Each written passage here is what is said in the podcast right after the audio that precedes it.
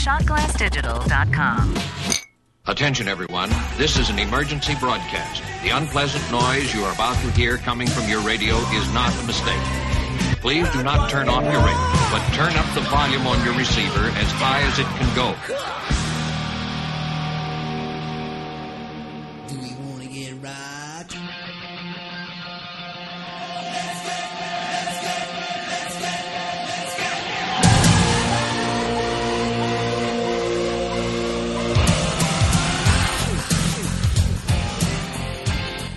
And hello again, everyone, and welcome to Rock Out Loud. Throwing our devil horns up, banging our heads, and we may, we may slide into the mosh pit, but I doubt it. It's just dangerous when I mosh. People get hurt. It's not safe. But we're going to have a good time tonight. We're going to hang out, listen to some tunes, and uh, who knows what else? Who knows where this show will go? Tonight. It's it's it's already been said before we ever got started. It's anarchy, and I'm kind of like the Joker in The Dark Knight. I just just like to watch things burn.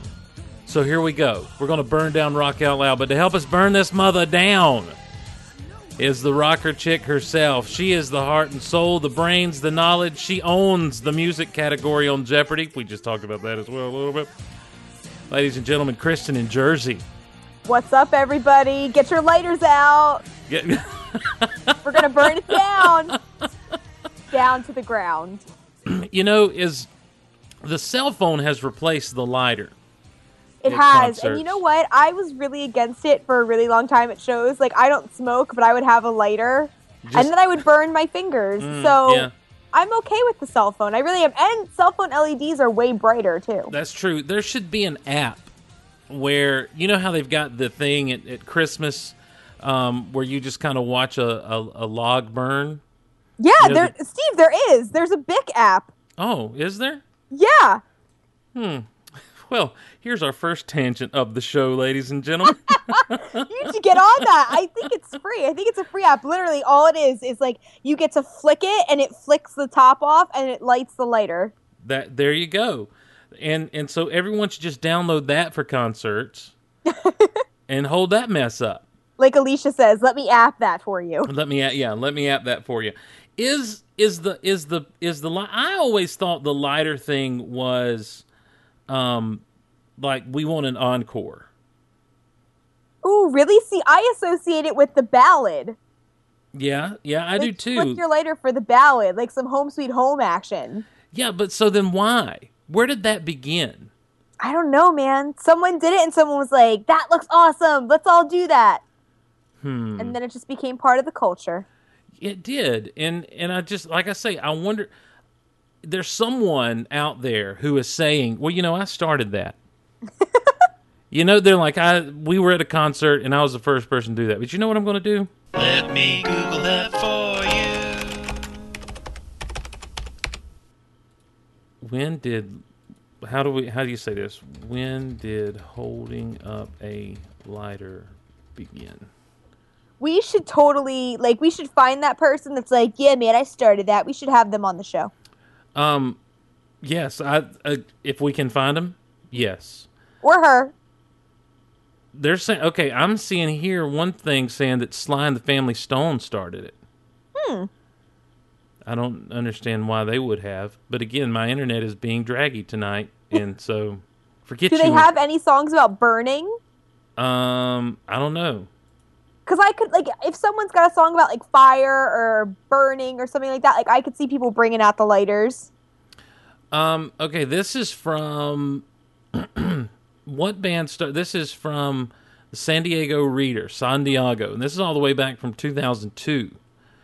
What band started the tradition of holding up lighters at concerts? By Matthew Alice. So, Matthew, thank you for this. Uh, Neil Diamond, the guy who went to NYU on a fencing scholarship, uh uh But plumbing the memories of anti- antiquated rock and rollers isn't easy. That's there's that irritating blank most of them have for the decade beginning around 1965. They suspect they had a lot of fun. Oh my gosh, come on. um, Just tell me the band. okay, roused from his afternoon nap, my informant croaked, "The Doors, Los Angeles, 1967, light my fire," then collapsed back into sleep. or a coma. Hard to tell. Baby, let me turn on your heart light and or light your fire, then lay down candles in the rain. As hmm. It was not Neil Diamond, they're saying. Not even the Doors, says the Union Tribune pop magazine critic George Varga.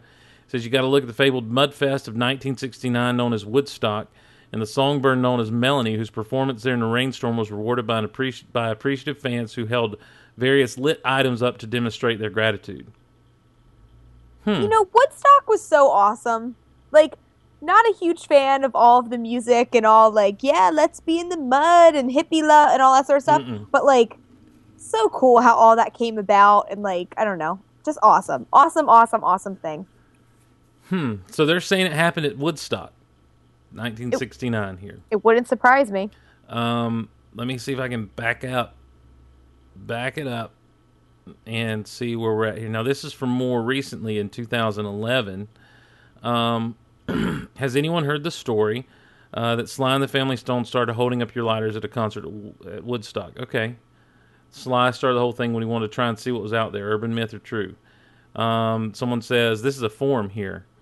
I heard that another Woodstock act, Melanie, who found herself getting an impromptu open flame salute as she kept singing through a pouring deluge, and went on to write the song, the hit song "Lay Down, Candles in the Rain" about the experience. So there you go. So we're getting confirmation left and right that it was indeed Woodstock. Now, uh, for the first time ever, I'm opening my Bic app. Uh, safety message. This is obviously not a real lighter. Shocker. Mm-hmm. Um, I'm just going to use this typical. Oh, oh, Yeah, the sound. wow, that's cool. And and now how do you stop? Oh, touch it. It snap. Oh, oh, oh. Well, This No. is gonna be like the headlet or the pumpkin man dancing. It's just be all night like, oh, just keep pressing it, Listen, and again, yeah. and again. I've got it figured out. we say all that to say welcome to uh well welcome welcome to Rock Out Loud everybody. That was like a ten minute intro. Well that's how it goes. Now, Kristin, before we got started, you mentioned that Motley Crue had done a cover of Anarchy in the U- UK. Yeah, buddy. And I did not know this. And so of course I had to find it and pull it up here. So we'll give it a quick listen.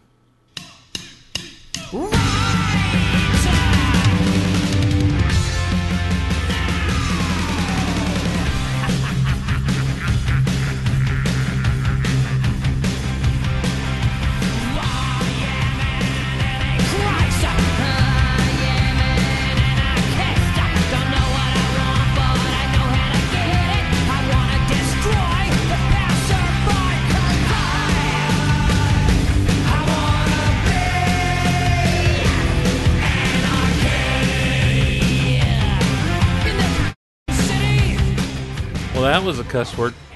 Um so that's all right, I guess. Oh, it's so good. Now, there's someone in the comments here where I actually looked at the song from YouTube.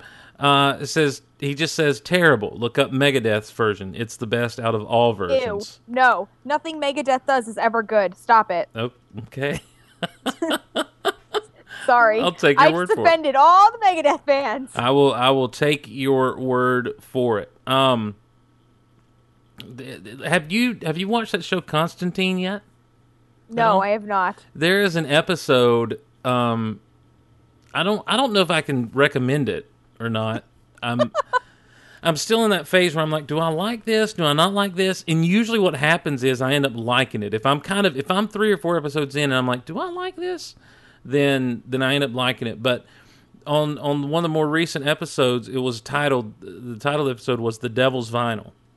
Nice. and it's all about uh i mean it opens up very indiana jones-ish this woman going into like an old recording studio that's you know been closed down for years and she walks in and there's um symbols on the wall there are dead animals hanging all over the place you know where people obviously gone in there and performed rituals and she pulls back uh, she pulls out like a, a cement block from the wall and reaches in and sure enough in there is there's a, something that's been there for years and years and years she takes it back to another recording studio and asks the guy to analyze it and and make sure it's the right thing. But don't listen to it. Whatever you do, don't listen to it. and uh, of course, he listens to it and ends up killing himself Oh, in the God. process. Yeah. And so, come to find out, it was they're playing off the the the, the legend of that blues player that uh, apparently sold his soul to the devil. And um and they're saying that this guy, you know, it's all fictional, but they're saying this guy had, had done the same thing, and he liked to record alone. So when they were um and this is the original acetate, you know, and and when he was recording, uh, you know, the the sound engineer got him set up and everything. Well, that's when the devil came to collect his soul, and so the voice of the dark one is on there and that sort of thing, and so it gets in this whole deal. But they find the record, and then these two guys listen to it, and they go and are trying to make everyone listen to it, and they end up at this campus radio station, and Constantine puts in the earbuds, and what he's listening to is Anarchy in the USA to drown out. To, and so what you hear is he's fighting his way through this crowd of people that are kind of going crazy and you know just strangling each other and killing each other. You know to try to get to the control room. You hear Anarchy in the UK as he's as he's running into the thing and, and trying to keep from hearing the song. So it was pretty cool. That's awesome. That Yeah. sounds like an episode of Ghost Adventures, though. Oh yeah. yeah, Ghost Adventures would totally go to some recording studio and be like, "This is the portal to hell." And this record was made here, but the rumor is that, that you can't listen to it. Like they would so do that, and I would watch every second of it.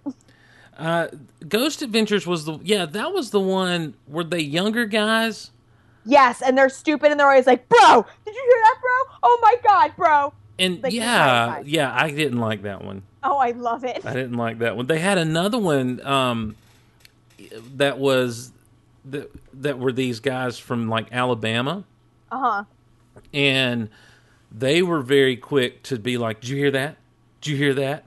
And like everything was something. Like they never looked at it with any type of skepticism. They never debunked it. Right. Like, we we debunked this as not being dust because, as you can see, this is what dust particles look like. That's right.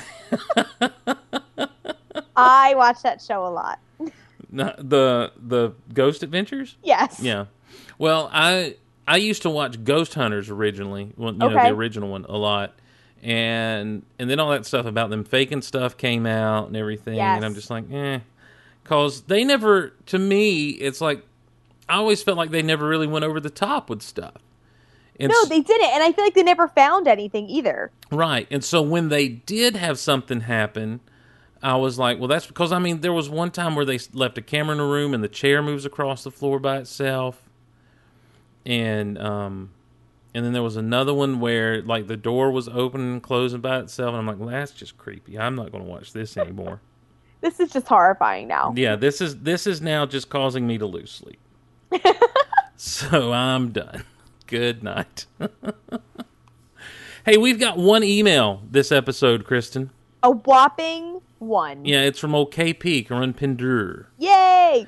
He says, Hey guys, loved the Halloween episode as always. Creeped me out with some of the conversation though, uh, which apparently we may be doing now. Who knows? he said, I haven't watched Halloween, nor do I intend to after this. Horrors were never my thing, although we did get some interesting insight into Kristin's mind. Really? I apparently. Okay. I, I mean, I hope it was. I hope it was good. I thought we were just talking about those movies. Me too. Yeah, I didn't realize we were getting a, a deep look into your mind. I knew someone who used to fall asleep. They put on like Friday the Thirteenth and that sort of thing to fall asleep to. Wow. Yeah, yeah, she was hardcore. Um, he says, first, I'd like some advice from Kristin. Okay. I'm really digging the Marilyn Manson stuff you've played. I first heard "Sweet Dreams" in the Taylor in the trailer rather of Wrath of the Titans and loved it. Now you've shown me Nobodies. Could you maybe point me towards more songs or albums by them that you like?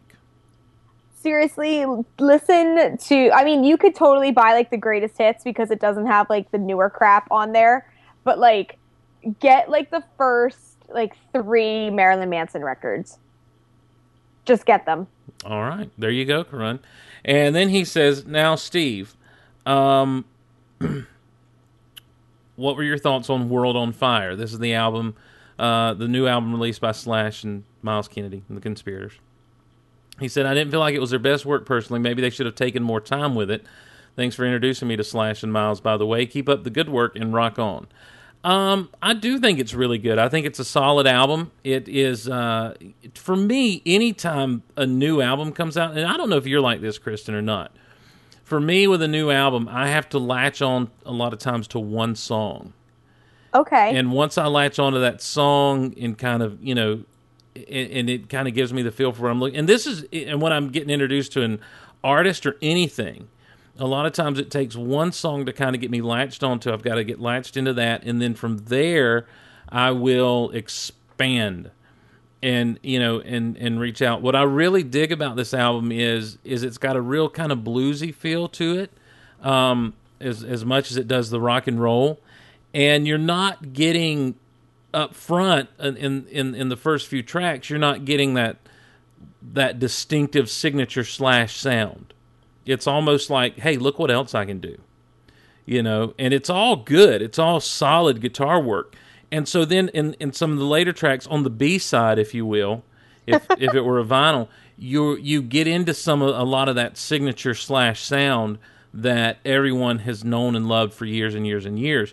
But anything, I, I'm I'm just a in the wrestling world, we'd say I'm a mark for this pairing um, I absolutely, I really, really dig the album, and and uh, and I don't know if they could have taken more time on it. They really took their time, and and there's some neat behind the scenes recording of you know and making of this album stuff that you can find on YouTube that uh, that kind of shows the links that they went to to write, to to put the songs together, to record, and uh, and so it's it's worth checking out and, and getting into. That's World on Fire by uh, slash with featuring Myles Kennedy and the Conspirators. So you need to keep an eye out on their Facebook and website because I'm telling you, they're going to tour. You got to go. I do. I do.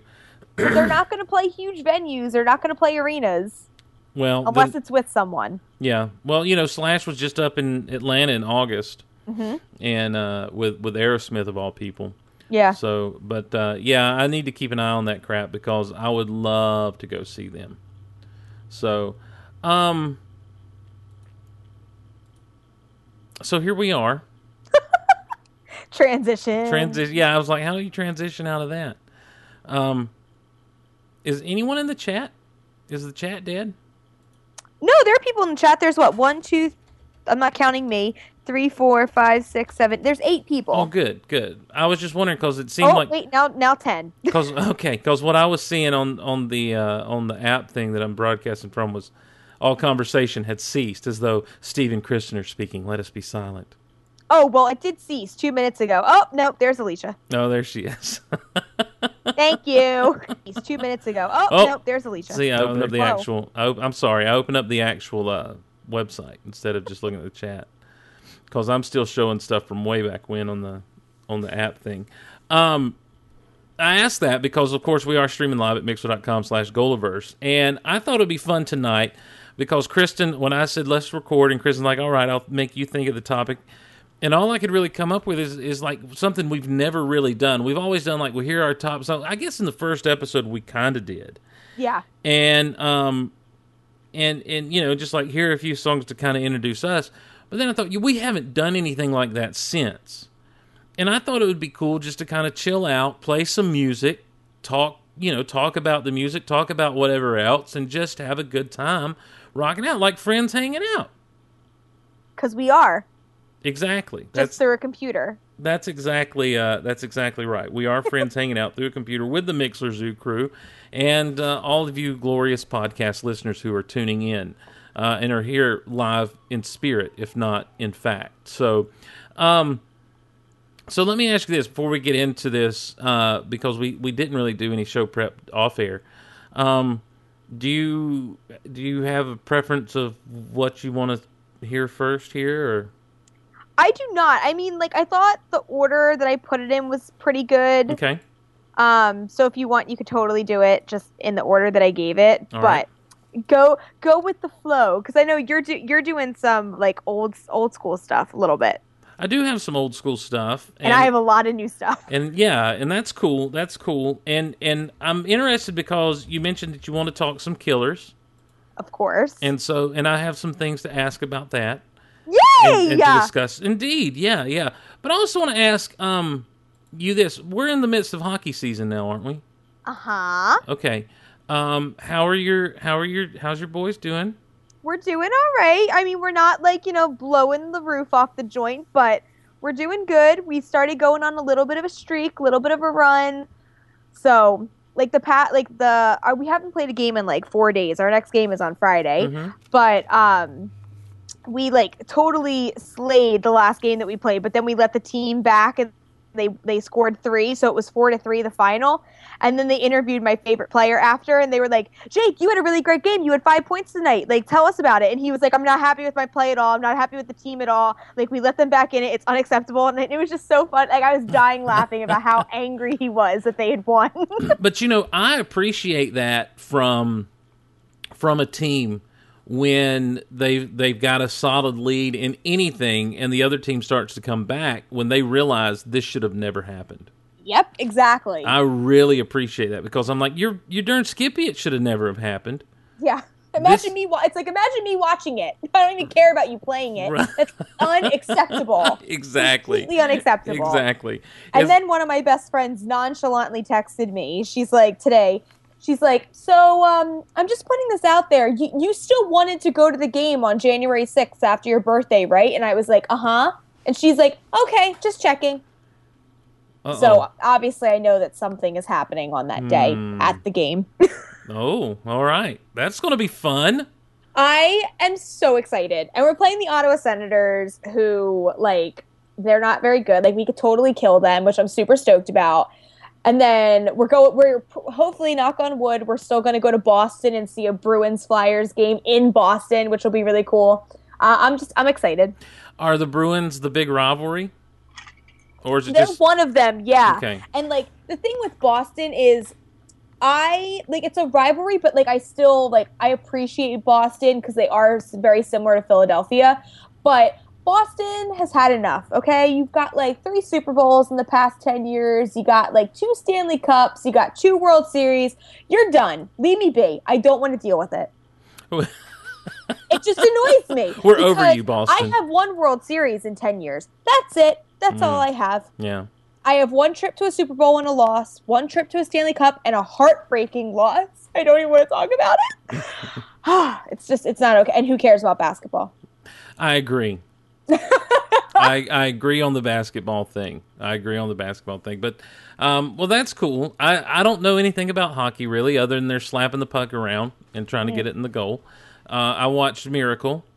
Um, Oh my God, do you cry? Because I cry when I watch Miracle. no, I don't. Oh, I'm sorry. Just when he like when he steps into that room and he starts, you know, his great moments are born from great opportunity, and that's what you have here tonight, gentlemen. Like, oh my god, like I can't even handle it, and the fact that it's based on a true story. Like, if you any sport, like not even just hockey, but any sport that like or any movie that's based on a true story and it's a sports movie forget it i'm done the only one that had like zero effect on me was 42 with the jackie robinson story Mm. i was like i don't really like this I didn't see that one. Um, yeah, I, I mean, they all get me pumped. You know, like to me, one of the best in in the past two decades has been Remember the Titans. Oh, absolutely. You know, and then I just feel bad for that one dude who he just couldn't catch that Gary Bertier. Yes. He couldn't catch a break because, like, when they show what happened to him, you know, down the road and everything, because they're at his funeral, and it's like, wow, the dude just couldn't catch a break. He gets, Nope. nope, not at all. He- and he- then and then the actor went on to play Opie on Sons of Anarchy, and no spoiler alerts, but he doesn't catch a break there either. Oh, bless his heart. He was he was good in that movie about the the war, the Vietnam War. I forget. We were soldiers. Yes. He was good in that as well. But anyhow, well, let's. uh Here's the first song you've got listed here: the Eeries, Yes. uh, "Cool Kid."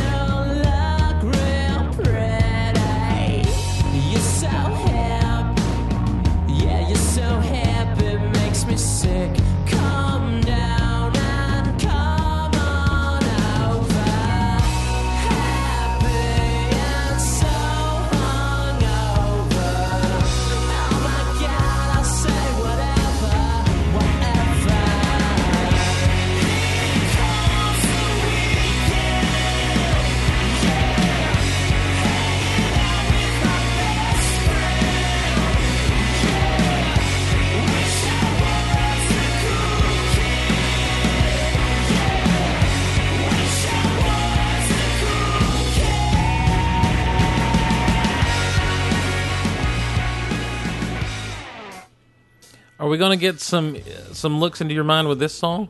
Yes. Okay. So this band opened for Gerard Way when I saw Gerard a few weeks back. Mhm. And they literally like they blew my socks off.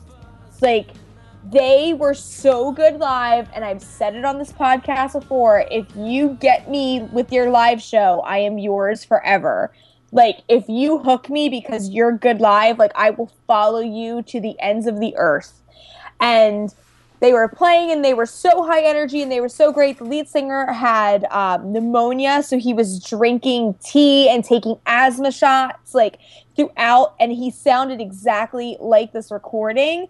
And I just like how it's like it's very like just it's rock. It's not like it doesn't sound like everything else that's on the radio. It has like a very like s- like sleazy bar feel to it. It relies really heavy on the bass, which I love in a rock song. Um, and after they played, they were like they were taking all their stuff off the stage and setting it aside. And where I was sitting, I was in a bar, and there was no one really near me. And the bass player walked by, and I grabbed his arm, and I was like, "Hey!" so I was like, "You guys!" And by the way, he was like the cutest in the band. Oh, okay. Um, I was like, so you guys have probably gotten this this entire tour, but you are killing it on like you guys killed it. Like, oh my god, my mind is blown. Literally, you guys were fantastic. So what's the deal? What's at your merch booth? How much stuff can I get? And he's like, well, we have like um we have like our single out over there. And I was like, what do you mean your single? And they were like, yeah, like we have our seven inch single. It's you know cool kid, and then love you to pieces. I was like, okay. I was like, well, what albums are over there? And he's like, uh, we don't have an album out yet. So like Oh, this band is so new and fresh. They literally only have two songs like out released to the public right now. So like they're so good and I was so impressed by them live. So I wanted to get them on here because honestly, like there's probably not going to be another opportunity for it and I know we have a lot of people that listen that do really like a good live band mm-hmm. and if this band plays near you, like I seriously cannot say go see them enough. They were incredible. the Eeries. The Eeries. Yep. Yeah. And not not the band from Pennsylvania because there's two Eeries Oh, on, wow, uh, okay. on iTunes. Yeah. All right. well, by God. Just look for the single "Cool Kid." That is a pretty cool single. You know what it makes me think of is, um, it makes me feel like it's uh, it, it's one of the high school centric episodes of Smallville that it's playing in. Yes, absolutely. I just see Clark kind of walking down the hall, smiling, you know. And oh my god! And then like you know Lana's over there, Yeah, and he's like yeah. looking piningly at her. Yes, yes. She's with her cool kid boyfriend. yes, yeah. season one Smallville. yes. Season one Smallville. Indeed. Freak of the week. What up? That's right. Good times. Oh, so good. Uh, That's one of the things I loved about that show. And and they kind of do it with the Flash, but not really. Was the music that they would incorporate. Even if I didn't like necessarily a band or something they played, it was just like it always fit. it did always fit. Like those first few seasons of Smallville, like when I cuz what like what happened with me was I just got really ticked off and annoyed after season 6 and I was like I'm done. Bye. I'm out. and then like I wait like season 8 came back and I was Mhm. like all right, like this this looks good. Like this is Doomsday. Cool, I'll watch it. And then I started watching it, but what I did is I went back and I watched all the previous Yeah. episodes and it it reminded me of like oh my god remember that song remember that song Mhm. so Oh, like for- it was definitely for the time For the longest time, uh, if you played a song, I could tell you what episode it was from. no freaking way Yeah. really I can't really do it anymore, but for the longest time I could. I could tell you if you played a song, I could. It, it's like Derek's uncanny ability to name episodes. I had the uncanny, uncanny ability to to tell you music, and I really thought not to go down a geek out loud or Starkville House of L kind of trail. I really thought in that last episode uh-huh that they did a great job of bringing that whole feel back around with the music at the right point, you know, and the and in in that oh my gosh, that one song that plays when they're going Oh down my. God. Yes when he walks her down the aisle Mm. dead Yeah. Don't That- even don't turn that lamp on. and that's that's like such a bummer. Like, and this is the last thing I'll say about that because, like you said, you don't want to go on too big of a tangent because we know we both totally can. Um, like with shows like that in general, like even with like the Vampire Diaries and you know shows that are on CW, like for the first few seasons. Like and even Supernatural, like for a while, music is such a huge thing. But then as budgets start to get cut, that's one of the first things that gets knocked down Which is unfortunate. It sucks Yeah. because like some of those songs like whenever i hear everything i will always think of smallville because Yeah. that was the first time i had ever heard that song like really? yeah it's so well think about it steve i was 11 when that came out Yeah, okay. All right. Fair enough. when smallville premiered i was only 11 but that like i will like until the day i die whenever i hear everything i will always think of smallville Yeah, uh, that song because that group Lifehouse was making its rounds amongst the Christian circles. Mm-hmm. And uh, that song was so played out. okay By you're the like time by the time Smallville hit, but Smallville is the reason I bought uh, the Calling, a, a CD by the yes Calling. wherever you will go And yeah, yeah, but not only that, they play a song uh, by them as uh, as Lex is driving across the bridge, and it's not wherever you'll go. It's a different, it's a deeper cut. So good Yeah, I have an entire like on my iTunes. There's literally I made an album and it's just like because I have the Smallville like the instrumental soundtrack, Mhm. but then I made like my own Smallville soundtrack that's basically like I think it's like thirty something songs and it's just songs that were played that are like synonymous with that episode to me. I have I have an album of forty seven songs. Oh my god, we should compare our our uh, our albums. Well, I had someone at who was at the church I was at the time who loved Smallville and and would just like whenever a song played, they download it and then they just put it like they ended up giving me like four CDs of music, and so I just transferred them all over as Smallville music into Oh, that's my amazing. into my iTunes, and um and there's some of the stuff I'm like, oh my god, and there's some stuff that just brings it right back to me. And then there are other songs that I went out to find. I'm like, what is this song? Because in season two, at the end of season two, uh, it's a song called "Weapon" by Matthew Good Okay. and um and it's really slow and haunting and uh and I'm like what is that song I, and so I found it and you know grabbed it of course you know collide by Dishwa- Dishwalla on that fifth season on that episode if you're just joining us Clark Kent has been shot um when uh so yeah but then there's all this other stuff i'm just like oh my gosh and i just i'm looking at it right now and i'm realizing 47 tracks or 44 45 46 47 48 tracks Oh my So, god. See, yeah. that's that is impressive. yeah and some of it i don't even like you know it's just it's because they were on these cds with the old with the old uh with the old smallville stuff so right? Like you'll never see me listening to like Coldplay, but is Coldplay on my damn iPod in the Smallville album? Yeah, it is. yeah because they played the scientist in that one episode Yep. Yeah. See? it's still a little bit there. Like I can't I want to say it was the 500th episode. I want to I want to say it was in that episode where Jonathan Kent died that they played it, but I'm not sure if that's if that's right or not. Um like I'm not going to have Rascal Flatts in my iPod except for uh, on the Cars soundtrack, and they I've got feels like today because it's on the Smallville stuff Oh my god, that's from amazing. from the open from the from the first episode with uh, Bart uh, in season four of Smallville. So there you go. But anyhow, wow. Well, hey, you know what, Steve? We always say like whenever you mention Star Wars, we're like, "Wait, geeks, wake up, wake up! We're talking about it." That's Well, right. here we go. We just we just talked about Smallville for like ten minutes. there you go, everybody. So there it is. I I but that show was so good. But you know, there's a there's a show on. Have you watched The Blacklist? I have not. Everyone keeps telling me to watch this show. They do the same thing. Uh, at the end of the at the end of the episode, especially in the first season, there you know it would it would throw some music in there. It just fit just right. I'm like, who is who is producing this? but it's James Spader as like one of the most wanted men in the world. Okay. And in the very first episode, like you open up, he's walking into FBI headquarters to basically turn himself in oh, geez. Okay. and and and from there, and and he'll only talk to one agent. I, it you know when I read the description, I'm like, oh my gosh, this what are they trying to do? Silence of the Lambs on TV. but it's completely different. There are all these little mysteries and everything all throughout, and it's like, why is he doing this, and why is he so keened in on this one person, and you know, and it's just like this is, and he's pretty boss, you know, as far as bad guys go, but he's a good guy, but a bad guy, and, and you're just like, what is going on, and and so it's I, it's worth your time to check out. Okay. It's worth your time to check out. Um, let's talk. Let, listen, this is Rock Out Loud, not TV Out Loud.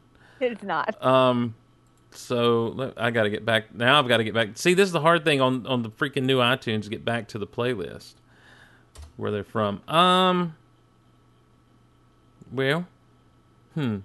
Oh, I'll just play this. Go ahead and get out of the way for you. Uh, and I know what it's gonna be. that's right.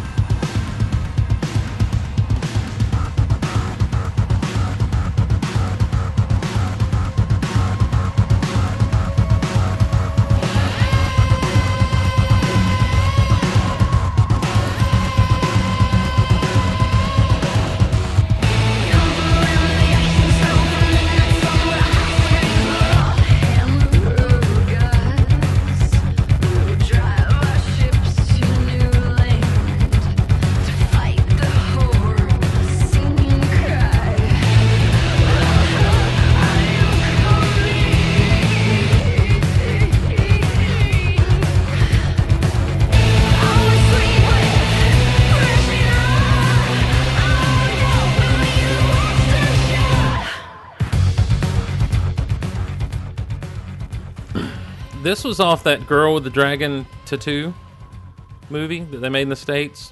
Not the original. Okay. Not in the original. That makes sense. Yeah.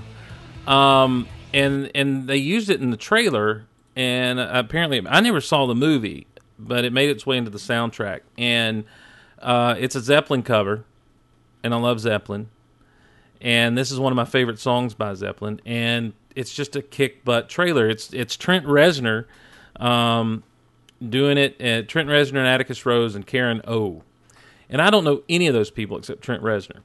I know Karen O is the singer for the Yeah Yeah Yeahs. Okay. Yeah. and so but it's got that feel to it to me you know because i'm i don't like nine inch nails is so hit and miss with me Okay. I was gonna ask, what like do you like Nine Inch Nails? no i mean Okay. i'm not i mean i'm not gonna say oh i hate nine inch nails because you know lord the emails will light up i feel like they have a pretty big following but uh Well, I don't know. I mean, we haven't gotten that many about me hating Zeppelin, so that's true that's true well we hadn't gotten that many no. And I just Lately. reminded everybody, so there's going to be right. a whole new stream of hate. Indeed. Well, I I just um it's one of my favorite songs by Zeppelin. I like the way it sounds, but I also Nine Inch Nails. Like I was going on on Nine Inch Nails whatnot. They've got this electronic rock feel to them with a lot that they do, and and it's like on some sometimes I dig it. Some of their stuff I really dig, and then other stuff I'm like I don't really care for that. So they're hit or miss with me. But with Immigrant Song, with that cover, it's just like it's it's definitely a Trent. Um, it's it's definitely a Trent Reznor produced thing, Yeah. but it just it just hits the way I feel like it needs to hit if you're going to be covering immigrant song for crying out loud. and I like that it's not for like it, it's not. I mean, you know, I like when covers are basically regurgitations of the original. Mhm. But I feel like anytime he's involved with a cover of something, it's never like it's always going to have that twist to it. Yeah, yeah, It's like how like in the social network, like everything just has like that. Like you know, that's Trent Reznor. mm-hmm. Yep, He's got that like that touch. yeah. It's it's that electronic thing that he does. hmm That's that's so that, that's just it's kind of interesting. Um, now speaking of Reznor Nine Inch Nails, what do you feel? And, and this is kind of going to get back to Smallville a little bit. uh, season three, um, at the end of the episode where Lex goes crazy, they play the Johnny Cash version of "Hurt." Yes. Yeah. Now, a lot of people are like, "That's the best cover of all time." Have we talked about this? No, we haven't. But if if we're gonna do the hate thing, let's let's just get it going. Oh my gosh, you hate Johnny Cash. No, I hate that cover. Okay.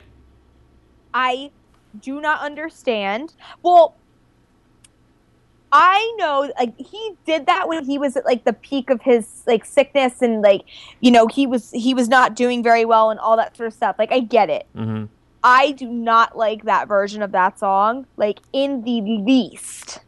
Does it make you sad? No. You just don't like it. Yeah, it doesn't make me feel I'm just like, really? Yeah. Do you hate Johnny Cash? Are you gonna No. Are you gonna say on Rock Out Loud today that you definitively? No, no, don't put words in my mouth. No. Okay. so you'll go down. Let me let's get this straight. You'll go down the hate Zeppelin trail. Uh-huh. You won't even come with me down the Beatles trail. Oh, oh yeah, let's go. Like I'll I'll lead the way on that But the last thing you're going to do is rile up the people when saying you don't like Johnny Cash. Just saying. You're like, oh wait, wait, wait, wait, hang on. Do you not like? And it's like, no, I do. I. It's fine. Okay, yeah, okay. You're about. You almost said I love it, but you're like, no, not that far. No, I He's- was gonna say, do I love Johnny Cash? No. But do I hate him? No. Okay, fair enough. I mean, I'm not. I hate a lot of people. Sure. well, I'm not a big. I mean, I can't. I can't claim to be like, oh, I'm a Johnny Cash fan. You know. I mean, I. I just. I like Walk the Line, um, the movie, with Okay. with Joaquin. Uh, you know, and there's some. I've got some Johnny Cash on the iTunes. Not gonna lie. But it's not because I'm like sitting around, you know, doom, chicka, chicka, chicka, doom, chicka, chicka. you know, I'm not like I love this guy. He's amazing. I'm just I don't know why I have it. I, in fact, I've got a butt ton of Johnny Cash on my iTunes. Are you I- serious? yeah, and I don't know why. Is it a greatest hits? Like, what is it? No, you don't understand. I've got albums of Johnny Cash Wow. that I don't know why they're there. See, I would. I feel like you'd be the guy that wouldn't. That doesn't even have albums of bands you like. Yeah, I do. I've got a lot of albums. I've got my, my music collection has become is become so weird because a lot of times what I do is if people are like, "Hey, check this CD out," I'm just like, "Okay, put it in my iTunes." I'll maybe listen to it once. That's right. Yeah, and then it's just there. And and another thing is too, it's like I never know when I might want to use this. You know, Okay. uh, you, the, for for all this junk that we do, you know, it's like ne- you never know when it's going to come on. I'm looking right now at 51 albums, oh my! Of Johnny Cash. 599 songs. Oh my God! Yeah. I don't even have that much Springsteen on my iTunes, At- and that's who I have the most of. At some point, I must have ran into like a full collection. Wow. of Johnny Cash. 20 Foot Tapping Greats by Johnny Cash.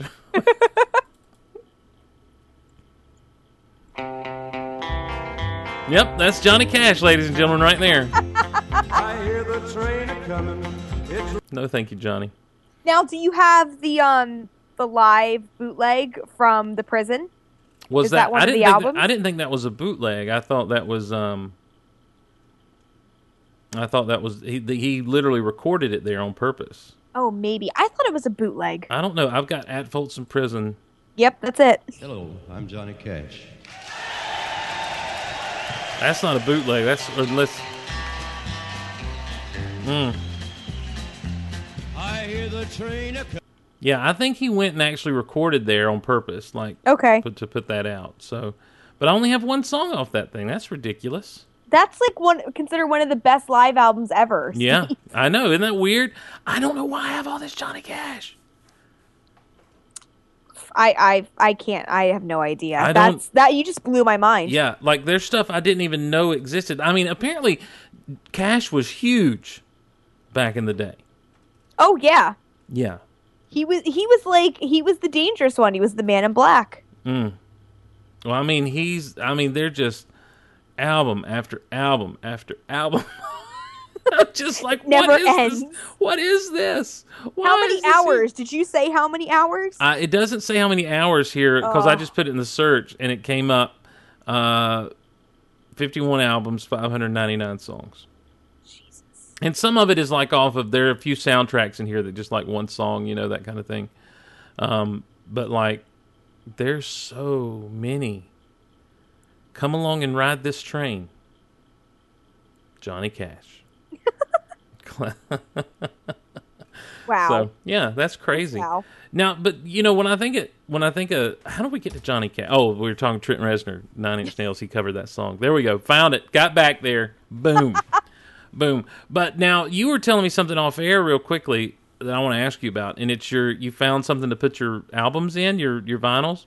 Yes. What are you gonna? What are are they designed specifically for that, or are you are you co-opting something? So they're like vinyl album frames and or like they're I I got okay. I have a lot. So there's six that are like um like metal like I don't know t- attachers on the wall that you slide your out your vinyl in and then I have some frames. So what I'm going to do is completely surrounding my bed. Like my room is really big and I have a lot of space on like above and around my bed. So what I'm going to do is I have like a bunch of albums that have been huge in like influences and impacts on my life. Um, like I have On Through the Night, High and Dry, Pyromania. I'm still looking for Hysteria. That's not seventy dollars. Um, and then I got like Bon Jovi, New Jersey, 7800 degrees Fahrenheit, Darkness on the Edge of Town. Like I have a ton of albums. So what I'm doing is I'm gonna put them in those frames in those holders, and I'm gonna completely um, kind of surround my bed with them. And what I wish I could do, because this would just be the coolest thing ever, was I was originally going to do that, and then I was going to get all the Def Leppard singles from Hysteria. Oh. Because if you get all of the singles, it makes up the album cover minus two things, but you can get picture discs that fill in those two corners. So I was going to do that because that is like the biggest influence on my life. But that's that that's that's a lot of work. Wow. And those picture discs are really hard to find. yeah, but it's your hobby. I know, but I know, and I do. I already have Love Bites, like the single. So, Mhm. but Well, there you go. it's just ridiculous. But I'm really excited because, like, I'm not. I can't like put you know posters on my wall, and I've never been allowed to have posters on my wall or anything like that. What? So I just yeah. So I just don't do it. So this is more of like me. This is like my version of art for me. Huh. You've never been allowed to have posters on your wall. No, and I have like closet doors and doors, so everything would be would go on those. So like they were filled. Like it was funny because I was just talking to a, one of my coworkers about this because she was at a flea market and was like, "Kristin, there is a framed poster of John Bon Jovi from the '80s with a white horse behind him, and he's wearing a cowboy hat." And I said, "That picture used to be on my wall, and it used to be right next to John Bon Jovi." During the these days period with sunglasses on, a vest, his hairy chest, and his Superman tattoo all out. And it was like they used to be next to one another, and then all around them was a bunch of other pictures of Bon Jovi and John Bon Jovi and Def Leppard and Poison and Motley, and it was ridiculous. But it was only on my doors. Wow. Yeah. Hmm. And now I have like I have like concert posters that I've gone to that I've gotten posters from like right next to my TV I have a My Chemical Romance poster from a show that cost two dollars. It was a two dollar bill show. So that's on there. I, I got lots of stuff. Well, cool.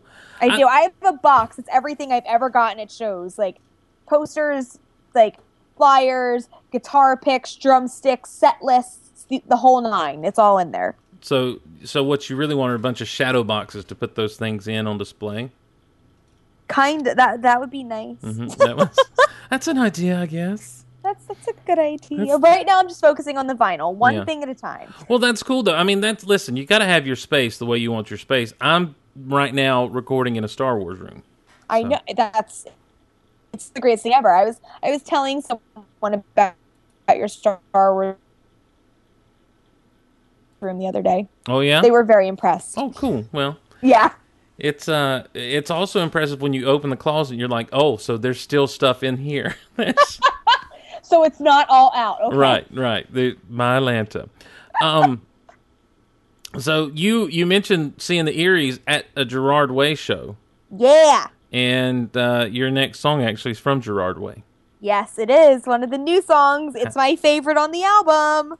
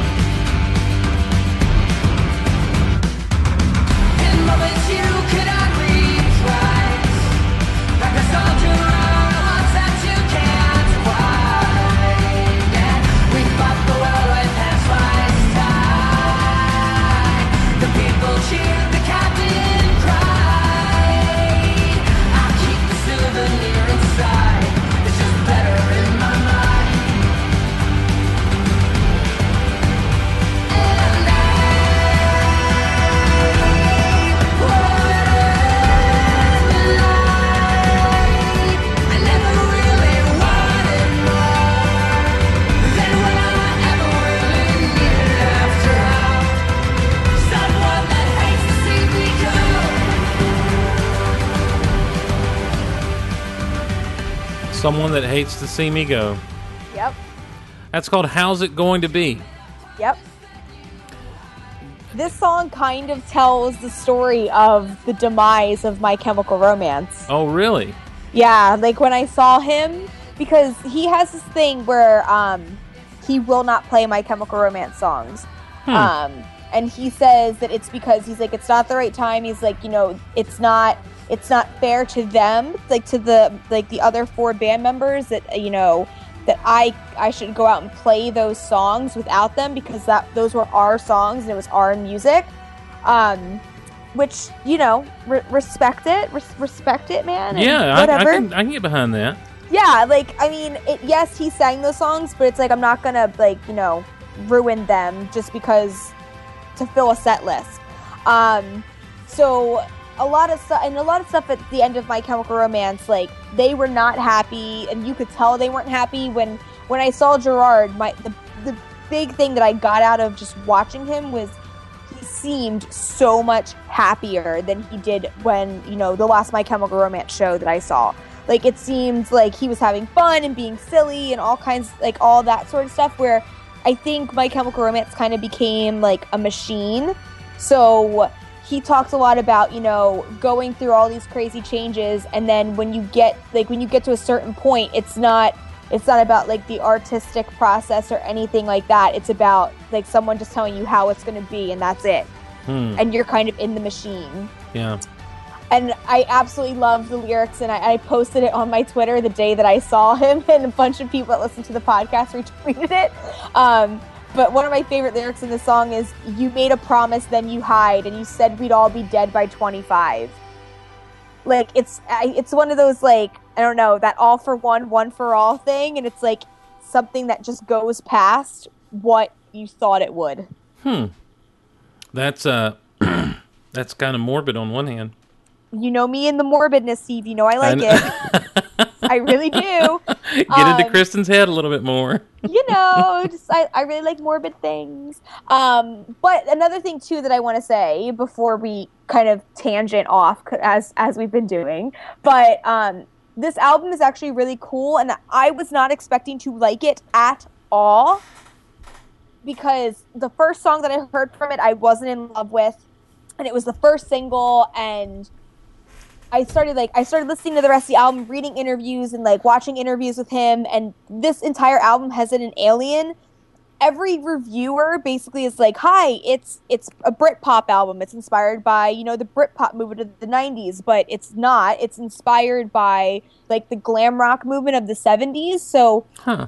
all of the kind of aesthetics of all like the videos and the shows that he puts on it's very like gritty, grimy, like top of the pops, David Bowie, Starman, 1972.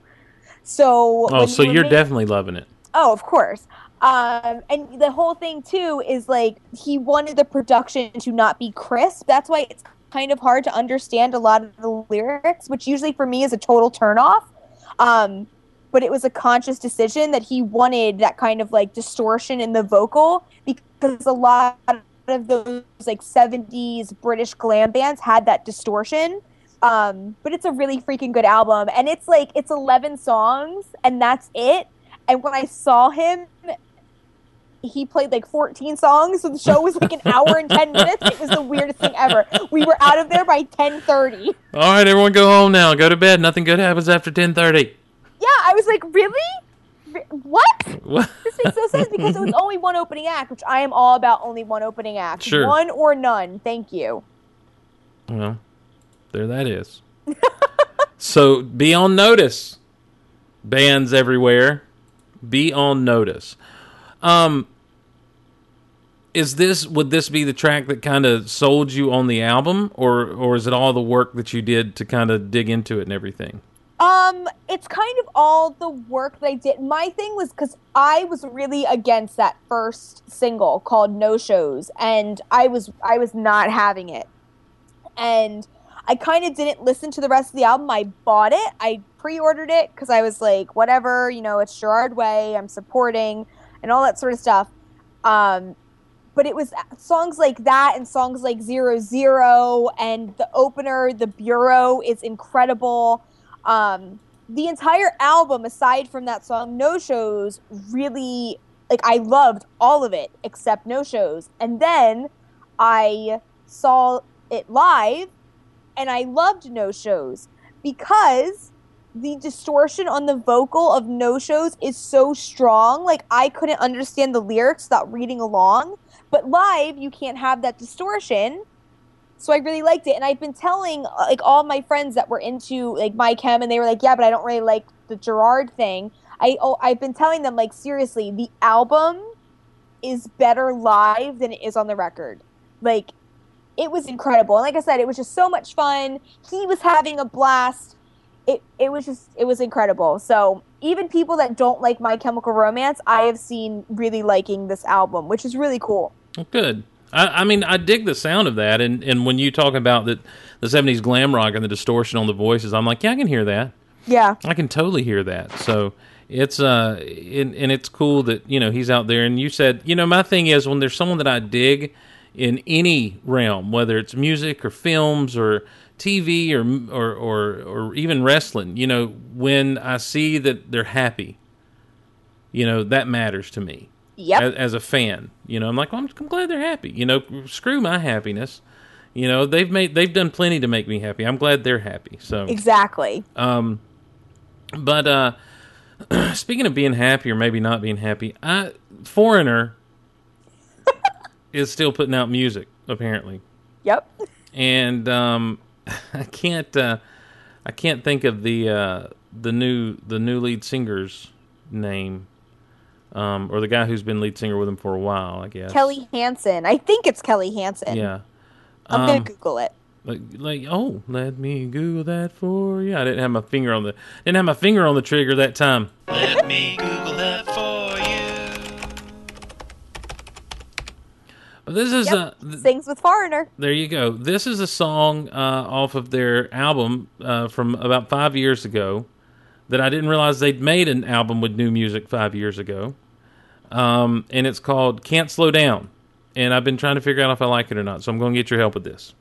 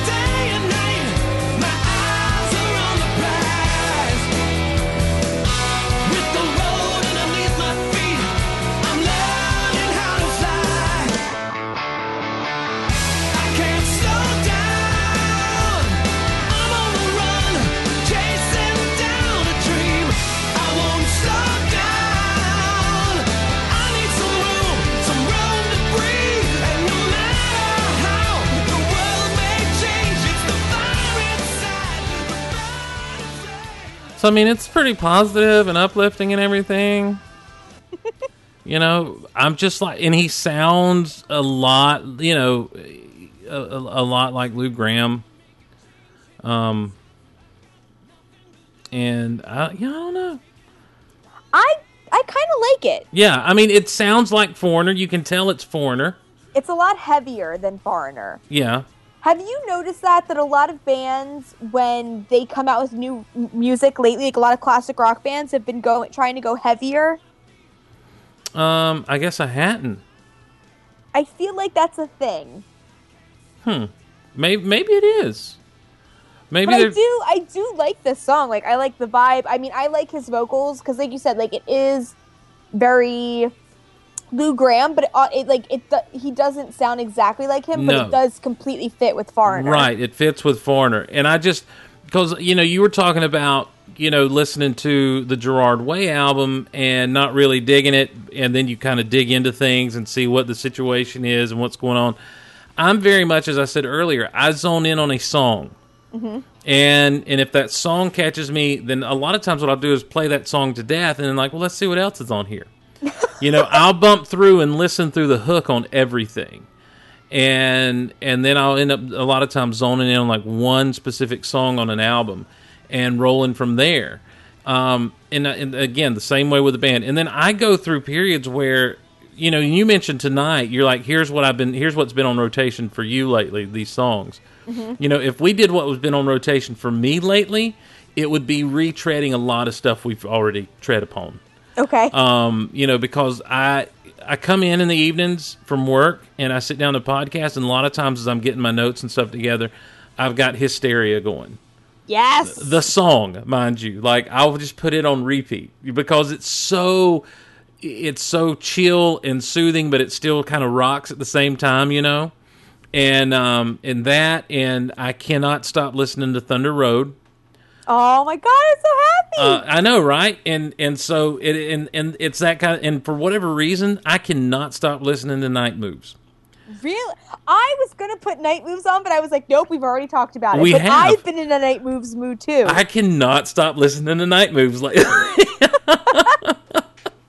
and so it's stuff, and I'm like, well, we've already tread upon this ground, so there's no sense. And so, I, so when I saw this, I'm like, you know what? I'm going to talk to Kristin about Can't Slow Down because we both love Foreigner. We've not done a Foreigner specific show yet, um, which I almost said, let's just do Foreigner, but um, but I knew I didn't have time really this week to really dig into my stuff and, and see what I wanted to put on a show. So I was just like, but with this song, I'm I'm kind of like you, but I just I don't know. It's almost I can't slow down. It's it's almost a little too perky, even though okay. you know I don't know.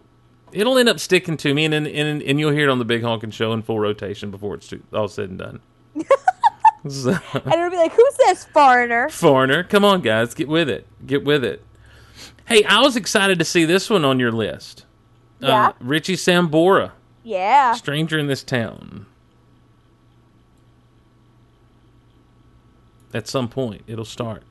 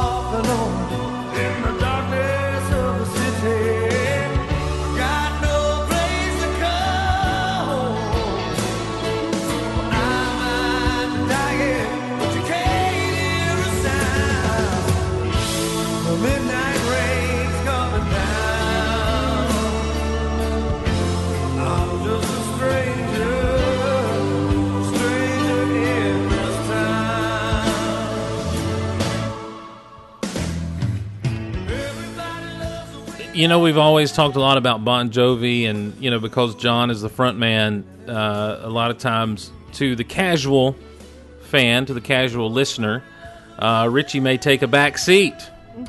But uh, this really shows just why he and John, their voices especially, would complement each other. Yep. And of course, I love the guitar work.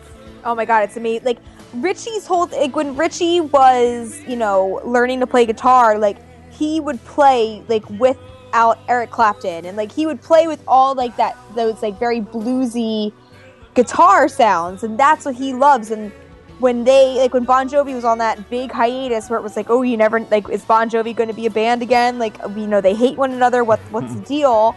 Like he comes out with this album, which is very not Bon Jovi, but is very Richie Sambora. Like this Yeah. is kind of the epitome of Richie Hmm. How do you mean? How is it the epitome of Richie? because like the sound, like that is what Richie wanted. Like I like. There's this story where Richie actually auditioned to, for Kiss, but Mhm. turned it down because he wanted to do something a lot more bluesy. Okay. and a lot more like rhythm and blues inspired and that like you know that just that bluesy guitar and then he ended up in bon jovi which is not very bluesy right, right. so this is kind of like an outlet for that desire Yeah, but I, well, I'm lo- like I just love the guitar work on this song, though. yeah it's so clean Yes, that's a great that's a great terminology for it, Kristin. thanks steve i try It's very clean, very clean guitar work by Richie Sambora. Richard, Richard, thanks so much for stepping up and playing. and his it for voice like vocally He is wails Yes, I'm. That's that's it. That's what I'm saying. Like you can see why their voices complement each other so well, but for him to just kind of get solo here, you know, is just fantastic. Yep. I, I mean, I don't want to gush all over Richie Sambora. I will leave that But for you you. gush. But well, that's your job. But uh, but I do. man crush it's okay Yeah, well, I do dig it, and you know me, I dig I dig solid guitar work in a bluesy feel. oh and that's what this is That's exactly what this is. This, and it's it's really cool because you know kristin and her live stories i've actually got to see this song played live oh yeah, with bon jovi because john had like throat issues and was like going through it at probably the most packed crowd i've ever been a part of. Like i was in the lawn and literally you were sitting on a blanket next to someone that you didn't know. Hmm not because you were being creepy and not didn't have any personal space things but because it was that packed. there was no room to move.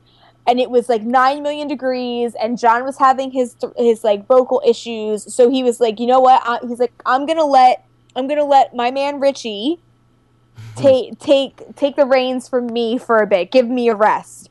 And richie did stranger in this town. And me and my aunt I do not know if we have ever screamed louder from shock together than we did in that moment. Maybe when Bon Jovi played Diamond Ring, but like those two moments, we were so surprised and so excited, and I couldn't believe that I was getting to hear Stranger in This Town live. Like I never thought I would get to hear that. Well, it's it's a great song, and I, you know, I will never get to hear "Stranger in This Town" live, but that's fine. You never know. You never you, you never know. Never say never, Ne- Steve. exactly, that's what Sean Connery said. um, Unless you want to say, "Oh well, I'll see Led Zeppelin." Like you're probably you'll never see the original Led Zeppelin lineup. well, yeah, we've yeah, well, that's because one of them's dead, and the other Exactly. one said, and the other one turned down a god awful amount of money to get back together. Oh God. So, unfortunately, Like I like who? Like, come on, dude. I would jump on that. Yeah. Well, you know, I don't think he was a jerk about it. I read like some of his quotes and everything, and I'm like, I can see what he's saying, but okay. You know, he's enjoying what he's doing. Again, he's happy what he's doing. So, more power to him. And he doesn't need more money. Let's right. be real. I mean, none of them really do, but No, I do. I need that money. right. Well, yeah, but you don't even like Led Zeppelin. So what? The, what do you? Why do you think you're going to get Zeppelin money, Kristin? I don't. Well, Led Zeppelin shouldn't even get Led Zeppelin money because they're the biggest cover band of all oh time. Oh my gosh! All right, now, Jimmy Mac. I'm going to call Jimmy Mac right now. I'm doing it. Doing it. Uh, Oh my god. anyhow, it could be worse. They could be the Beatles. Um, But at least the Beatles were in a cover band. that's true. Well, so, anyhow, get some of that early stuff. Uh, I'm going to go to the '90s of all places, Kristin. Our favorite place. Our to favorite dwell. place to go. But you've kind of been in. I, I noticed in the chat where you said you've been in been in an emo mood lately. Oh my god, I so have. and uh, and while this isn't really emo, it it for me this is this is a group that rode the roads with me between Georgia and Virginia so many times. I had as a college student in a little post bit of post college, man. This these there were two CDs that were on just play and replay constantly in my vehicle, and they were both by Tonic. Um, this is off their album Lemon Parade. It's called The Mountain or Mountain Mountain.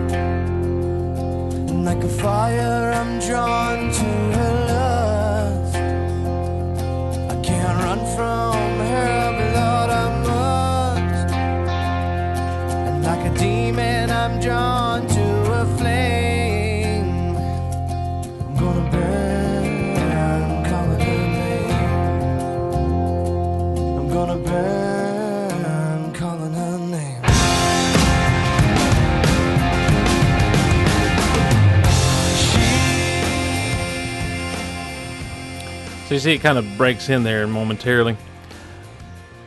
this song is one of those songs like you start out, you're just jamming, you know, or you're just kind of chilling, I should say, and uh, because you're all you're all in that acoustic mindset, Uh huh. and you're just like, yeah, man, I'm sitting on the back porch chilling, you know, whatever I'm doing, and then it just hits, but it's still got this whole thing about, you know, it, it's very focused on her, you know Yeah.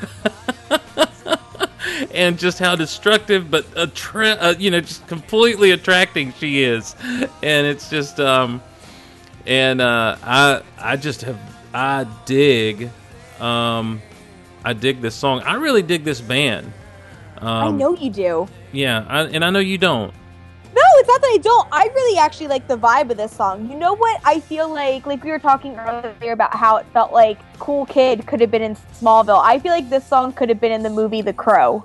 oh yeah Like I it could has that like very like gritty, dirty, like night, like mid '90s feel to it. yes But the Yeah. kind of coming out of the grunge thing, going into more of that alternative. Like, Mm-hmm. but it feels like it could be in The Crow. yeah well from what i understand they only did like the two albums Really? Um, yeah. Uh, I'm I'm digging around right now because I'm always like, oh, why don't I have anything else by these guys? Because I really love them. And there's a song on this album called "Soldier's Daughter" that that is just like it, it's kind of a gut punch. okay. Um, it was one. Of, it was. It wasn't quite one of their hits, but it was kind of a hit. But there's another song um, called because if you could only see was the one that came off of this. It was a big deal. that was their big. I that was, was- gonna say, what was their? yeah, that was their hit? that was their huge hit. Was if you could only see. Okay. But there's one called um, no, it is Soldier's Daughter. I don't know that this was. I guess they did a music video for it, but I don't know that it was ever a hit. But it is just like uh, the lyrics are kind of you know very very poety and or poem-y, I should say.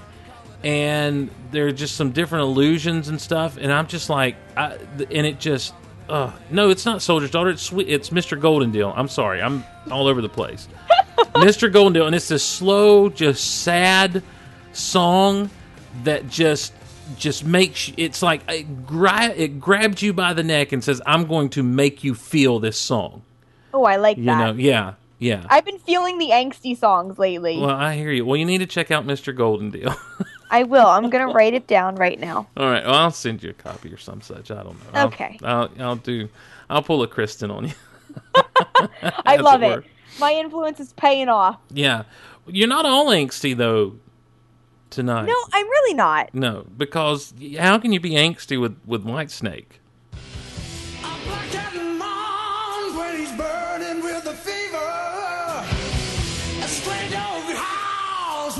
Lonely in the night.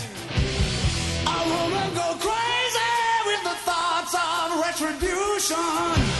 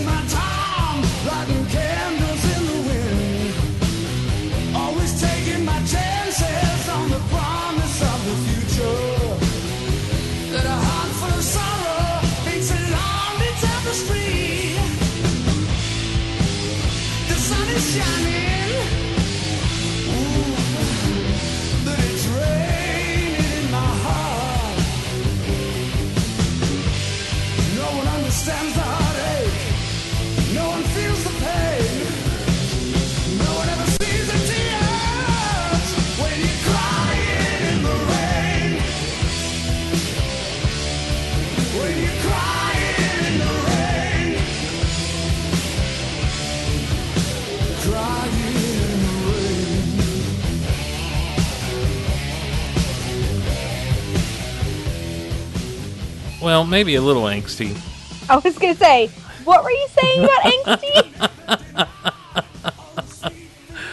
Oh, but Bad segue. mm, yeah. Oh well, but it's not my first. Won't be my last, Kristin. Let's be honest. It's uh, but it's Whitesnake. Yeah. And so you kind of this is the thing about a lot of these good hair bands is even when they're you know even when they're saying no one ever sees the tears when you're crying in the rain, you're still just kind of banging your head like this rocks. Exactly. I mean, this song just starts like with a kick in the teeth. Yes. Like that guitar, like da da da da, and then Coverdale's vocal coming in and just Yes. like slaying. Like David Coverdale's voice is amazing, and I don't think we've ever talked about Whitesnake on this show, which is why I included them. But I have been listening to this song, which is like ridiculously in the car. But his voice, like he's infamous for doing songs in one take. Really? Yeah, and it's perfect. Like, there's the infamous story of Joe Elliott from Def Leppard when they were recording Pyromania walking in on David Coverdale doing Slow and Easy in one take. And he was like, that was exactly what I need to see at the time. I've been in the studio for 17 hours with Mutt trying to get the vocals for this song, and David Coverdale just recorded this vocal in four and a half minutes. Mm, So David Coverdale got him drunk. that's You know, Yeah. as you do. and, as, as yeah. That's what I mean. Isn't that isn't that how all the isn't that how you'd record songs and stuff? Basically, I mean, it worked for bon for uh, John Bon Jovi That's with right. uh, "Wanted Dead or Alive." Oh, indeed. What um now what do you think of the the Coverdale Page team up? Honestly, never even listened to any of it. Okay. All right. Fair enough. What do you think of the Coverdale page? I like it. Okay, Yeah. I like it. I it. mean, I know it was popular, and ser- I mean, like, he does have like not like because you know there's only one Robert Plant, like totally aware Right. of that, but he does have like how Robert Plant has that very like bluesy, like soulful kind of voice, Yeah. and has like ha- like he Robert Plant can make songs and vocals very sexy, like very easily, which is how he sings. Mm-hmm. And David Coverdale can do the exact same thing. Yes. Yeah. I mean, I'm turned on by David Coverdale.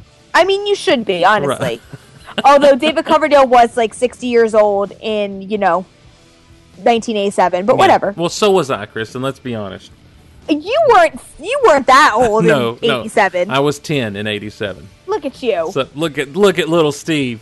look at that butterball running around, looking like a beach ball with hands and feet. Did you have big hair? Uh, no. Well, mm, no, no. Oh, I'm disappointed. I did this thing. I never liked to comb my hair, Okay. um, and so I would just comb it just straight down. Oh my god. Yeah, I was a loser. And and then middle school, I started to kind of do some stuff with it, and and my hair was always wavy, really wavy, and so, So I, you had perfect 80s hairband hair. I could have if I if I'd have grown it out, but never really cared to grow it out. It's too much. I tried to grow my hair out a while back, and it was just too much work. you just got to be patient. Well, it's not. It's not even like oh, just it was like it got to the stage where I'm like, it wasn't long, but it wasn't short, but it was just like annoying, Yeah. and I'm like, I can't do anything with it. so But now that look is in, that like slightly long hair where you could like just put it in a ponytail and just get it in a man bun, like that's popular now. Th- no, I wasn't even You there. could just you could just buy a new shampoo bar from Lush and it'll help grow your hair faster. I, So. w- I wasn't even there to the to the being able to just put it in a ponytail. Oh well, Steve, come on, that's like the most annoying part. Well, what I yeah, but the thing is, is like it was starting to hang. I you know, no one shaped it up or anything. I didn't get it shaped up. I was just like, I'm just gonna let this, just gonna let this mop grow, see what happens. Oh happens. no, Yeah. you got to take care of it, man. Well, you know, and and it did. It get really wavy. In fact, we were. I, it was when I was at. Uh, it was around the time that Episode Three came out, so we were at Star Wars Celebration Three, and we'd been outside that morning waiting in line to get in. It was a horrible experience. To uh, a great con, it was. It was a great experience, but at the same time, it was horribly managed. Let me say that. Okay. And so we're waiting outside in this huge long line to get in to the convention center, and it starts to rain. So we're standing in the rain, and we get inside, and so I go just to kind of go get under a hand dryer at the uh, just to dry off, you know, strategic locations of my shirt and what have you. And my hair was long, and like I say, it's wavy, and the moisture had caused it to. I had little ringlets. Oh my god. I mean, like like ringlet curls, um, just dripping off the side of my head there. it was really cute, that's amazing. really really cute, really cute fat guy with ringy, with ringlet hair. Is what was going on there. So, um, man, I love Whitesnake. By the way, They're so good. there's just his, and it's it really for me with Whitesnake more than anything, it comes down to his vocals. Yeah.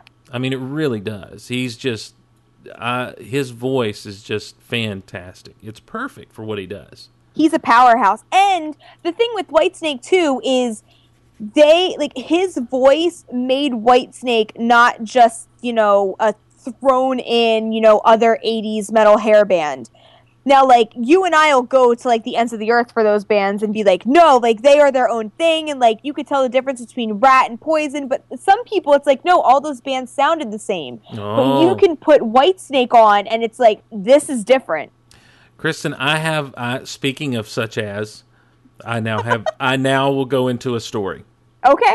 I was over in a town near here called Vidalia. If you've ever had a Vidalia onion, Yes. uh, it's where they're from. Okay. I like Vidalia onions. 30 minutes from here.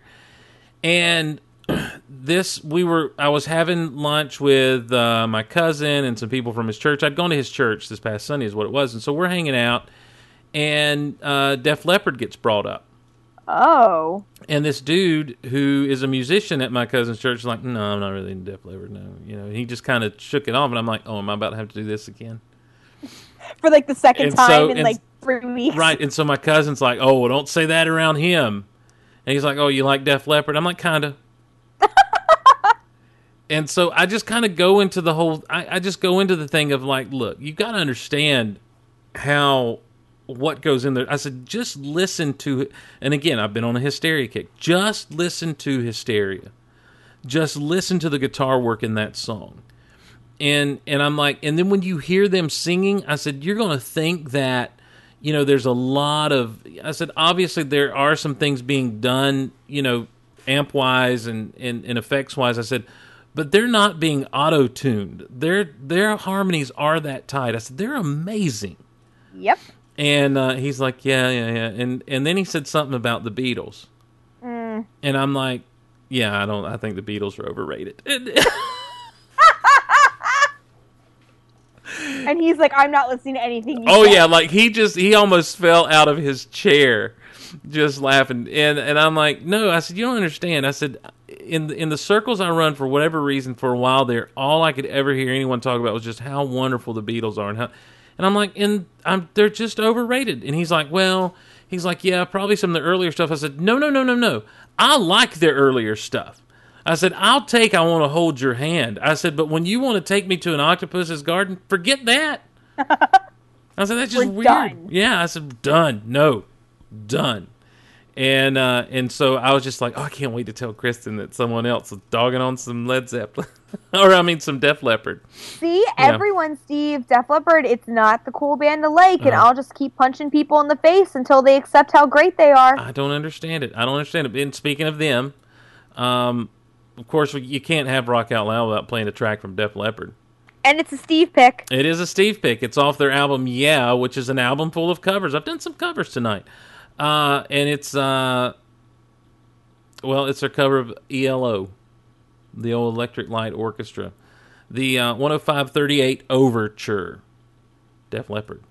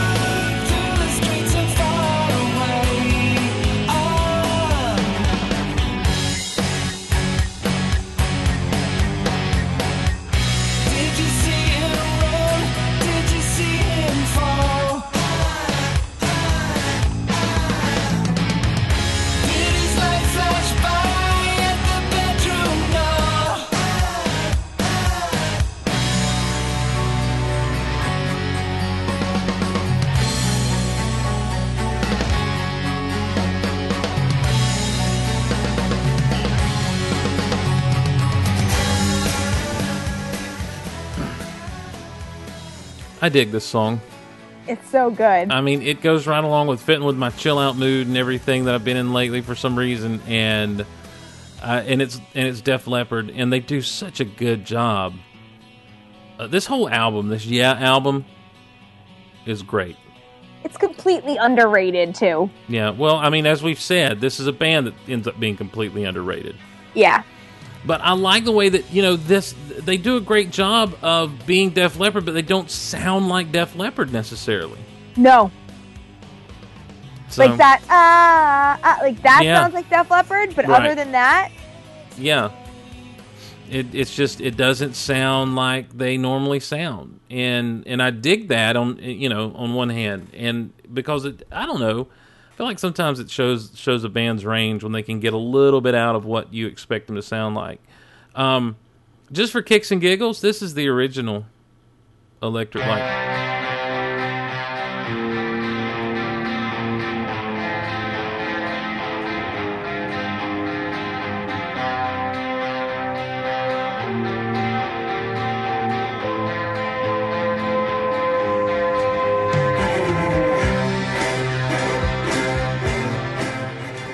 They got the full on orchestra going in that mess. they are they breaking had it the whole orchestra with them all the time. uh, ELO, ladies and gentlemen. My dad loved E loved ELO. Really? Yeah. I like them. They got some good stuff. I'm not an expert on. I'm not an expert on anything. Let's be honest. You want to talk Star Wars? Boom, I can handle that. But you know, but I like some of their stuff. I'm not like a. I'm not like people say. Uh, electric light. I'm like, really? I don't know if I know anything by them. And then I'll hear a song or two. I'm like, oh yeah, I do know them. So See, I feel like that's me. I'm like, I don't know that I know a song by them. I mean, I'm sure I do, but I'm like, Yeah. mm, I don't know a name of a song by them. Um, let me see.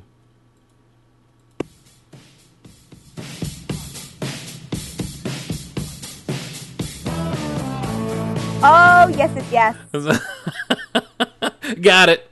There you go. So that's a little bit uh, some of their later stuff though. But I love, I dig that uh, that that one song, and and it's one of the ones again that I just keep coming back to on that album. I'm like, well, let's just put this in my rotation right now. I guess right up there with everything else. that That's I've- another album too that's really good to listen to when like you have stuff to do and you need something just kind of like in the background. right, right. Oh, it's so good. Yes, indeed. Um. Well, we're about to have a little conversation here, Kristin. I'm so excited.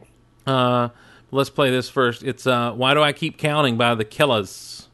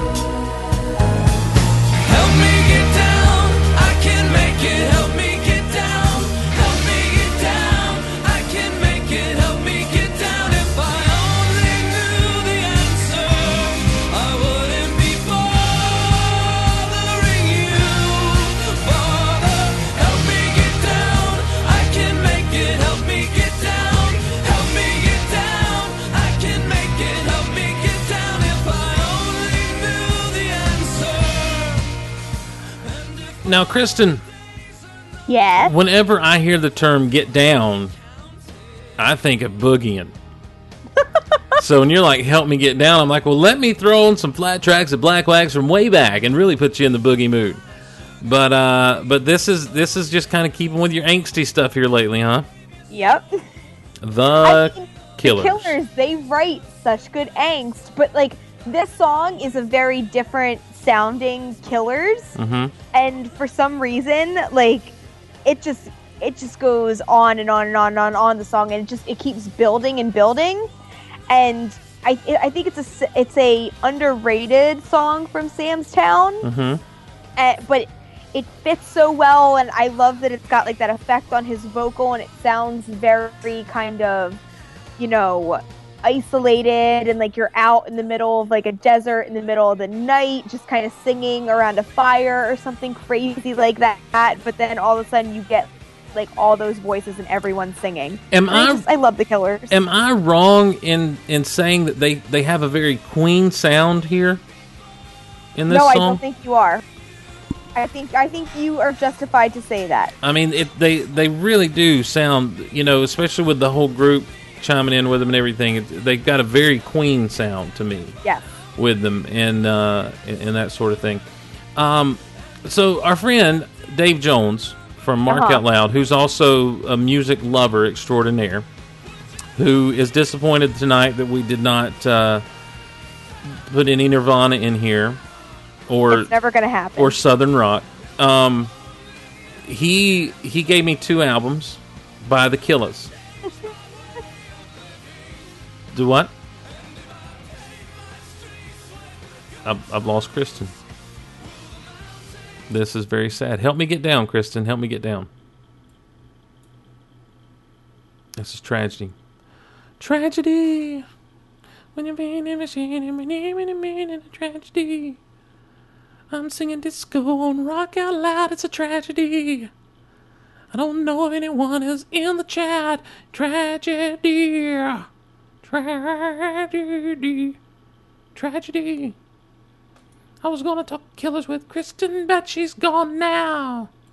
Cause it's a tragedy, cause she's so gone now. She's so gone, I'll hang up the call and call her back. Tragedy. Oh my Lanta, it's saying there's an internet connection problem between you two. Hold on while we try to get the call back. Hmm. I wonder. If, it's obviously a Skype issue. Oh, maybe she was trying to call me. Are you I am trying to call you. I was trying to call you. Oh, we did that thing. Yeah. and it said uh, I was singing disco while you were gone. Oh, okay. That Yeah. that ha- totally has a place on Rock Out Loud. Well, I even in in the lyrics I said it's a tragedy when you sing disco on a rock out loud. uh, so uh, I don't know where I lost you. Um, we were talking about how they sound like Queen, Okay. and D- you were talking about Dave Jones. Yeah, he gave me two albums by the Killers. Okay. He gave me Sam's Town and Sawdust. Yes. I wouldn't have given you Sawdust, but okay. Really? Yep. Why not? It's a B sides album. It's a great album, but it's a B sides album. Okay. So, um, so what would you suggest then by the Killers? Well, I would definitely do Sam's Town, Right.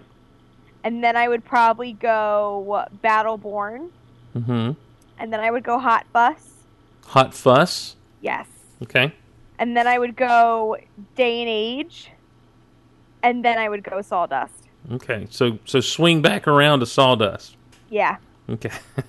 I say Sawdust is like your add-ons, like because there are great songs on there, like Tranquilize and Sweet Talk and All the Pretty Faces. Amazing, amazing, amazing songs. Mhm. But I would go the full albums first, and then build off of that with Sawdust. okay. All right. Well, I've got to take a little road trip here uh, at, at the end of this week, and um, and so I was like, well, it's time to acquaint myself, I guess, with these guys.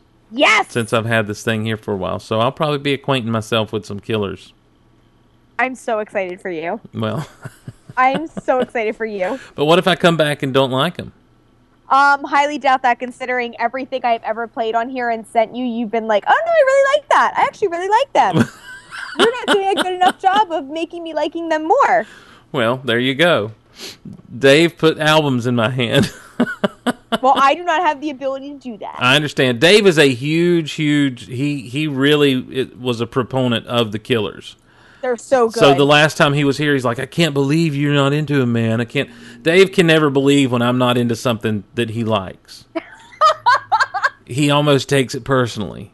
That's hilarious. But, we all uh, have that friend. Yeah, yeah. Well, I, and a lot of us are that person. so you know, when someone's sitting across the table uh, from me that I barely know, and they're like, "Yeah, I don't really care for Def Leppard." What are you talking about? You throw your drink at them. That's right. That's right. Get kicked out of the restaurant. It's terrible. It's terrible. Well, that's just kind of a little snapshot of kind of what we've been chilling to, listening to lately. Just music, just hanging out. Just good times. I listen. I've had a blast, to be honest with you.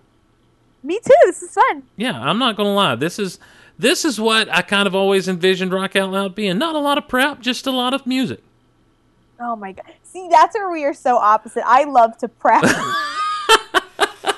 I love to know what's coming to me. I love to have it all laid out. And you're like, let's wing it. And I'm like, oh my god, I don't know if I'm gonna have anything to say. Let's wing it. And immediately, Kristin's throat seizes up because she's like, "No, wing it. No, I'm allergic to winging it." Oh my god. Oh. I have like three things of water next to next to me. I gotta keep the throat. I gotta keep it, you know, oh, I gotta wet the whistle. I hear you. I understand. I understand. Well, you know what you did? You winged it well. Thank you. You winged it very well. Hopefully, no one will know that I was winging it.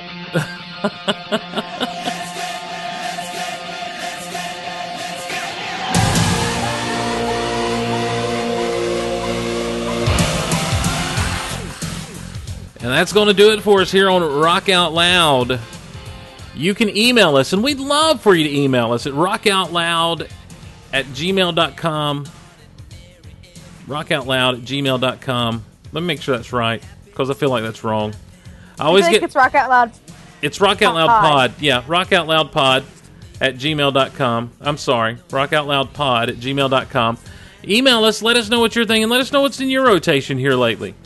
And uh, if we play it on the show, then you win. What do you win? A shout out, I Your guess. name on a podcast. Your name on a podcast. Who can say they've done that? Jeez. Uh, all the zoo crew. Um, Rock Out Loud Pod at gmail.com. We're on Twitter. We're at Rock Out Loud Pod on Twitter, right? yes. Good. I always forget exactly what we are, where we're at. Because be, because this is the one show we have to add all that extra stuff to. Yes. Because Rock Out Loud was taken and not being really It's used at all. Yeah. Um, and we're on Facebook at uh, facebook.com slash almost there Rock Out Loud podcast. podcast. Yes, facebook.com slash rock out loud podcast. Rock out loud pod at gmail.com, twitter.com slash rock out loud pod, facebook.com slash rock out loud podcast. If you want to interact with us individually on the Twitter, I'm at Steve Glosson. Kristin is at Xboxing the Stars. And uh, we'd love to hear from you between shows on on all the social medias. We'd love it. Head over to geekoutonline.com. That's the hub and the home of the Golaverse. You'll find the schedule there. You'll find the Golaverse Wall of Fame with everyone who's supporting the Golaverse through Patreon at patreon.com slash geekoutloud. And uh, if you want to help out in any way through that, just head over to patreon.com slash geekoutloud and it'll be muchly, muchly appreciated. We've got uh, the Patreon exclusive t shirts going out very soon, as well as uh, the second of two this month uh, exclusive podcasts coming from Patreon. So, for those of you who are Patreon supporters, make sure you keep your eyes open for those things. I've had a blast tonight just winging it. Kristin was stressed out, but she did wonderfully. And uh, we're going to do it again Thanks, af- after Thanksgiving, I'm sure, because I think I think next week the Golaverse is going to take the week off. I just think I think yeah I think we're going to do it for the Thanksgiving holidays. We're going to take the week off and, and come back around after Thanksgiving. So you'll get your you'll get your dose of rock out loud, and we'll get to see Kristin in full on super stressed out uh, retail mode. Yeah, buddy. It's gonna be a- thousand dollar Black Friday. Hi. Forty three people on a staff. Hi. So for for our silent podcast partner Aunt Angie, Yes. I'm Steve. I'm Kristin. We'll see you next time. Rock on, everybody.